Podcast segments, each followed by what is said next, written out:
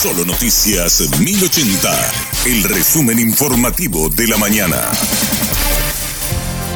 Hola, soy Susana Arevalo y este es el resumen informativo de la mañana. Está en vigencia la nueva tarifa referencial establecida para el transporte de carga. El presidente de la República promulgó el decreto número 6.943 por el cual se establecen los valores del costo operativo referencial. Este rige para el transporte de cargas de granos oleaginosos y aceites de origen vegetal. De esta manera, las agroexportadoras o intermediarias no pueden pagar por el flete menos de lo que establece el decreto. Intento de robo a una empresa de transporte de caudales conmocionó a una pequeña ciudad en el sur del Brasil. Unos 30 delincuentes armados atacaron un cuartel de la policía. Los mismos huyeron por un área rural y son intensamente buscados por las fuerzas de seguridad del estado de Paraná. La reacción policial impidió que los asaltantes lleguen hasta las cajas fuertes de la empresa, según las autoridades. Dos policías y un civil resultaron heridos en el enfrentamiento.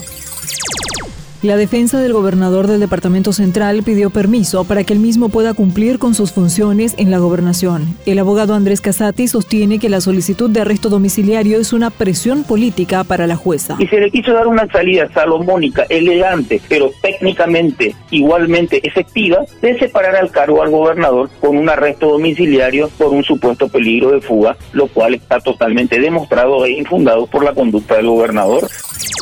El decano de la Facultad de Ciencias Médicas de la UNA, doctor Osmar Cuenca, explicó que el Hospital de Clínicas no forma parte de la red de salud pública. Afirmó que los aranceles siempre existieron y que son exonerados al menos en el 70% de los casos. Y todos los procedimientos están arancelados y siempre los tuvieron. Ahora lo que se hizo nada más es pretender eh, unificar en un arancel único una persona que se interna y paga por una vez, que es mi guaraníes, y que en una mayoría de los casos se le va a exonerar otra vez, no estar dándole un arancel por cada evento que se va a realizar. Este fue el resumen informativo de la mañana. Te espero en la próxima entrega.